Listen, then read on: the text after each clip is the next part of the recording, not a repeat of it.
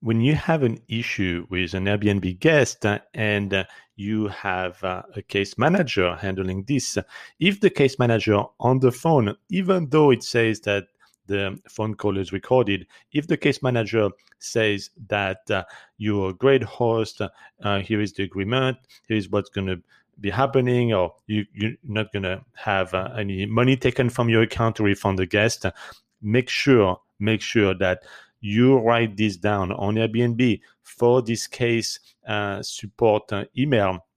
that this is the agreement because it happened uh, several times where there is a change of case manager and the second case manager makes an opposite decision of the first case manager. So you want to make sure that this is all documented, not just recorded on the phone by Airbnb because they're not going to listen to that phone call again. Make sure that you write a summary of that conversation with the case manager based on that agreement that is favorable to you.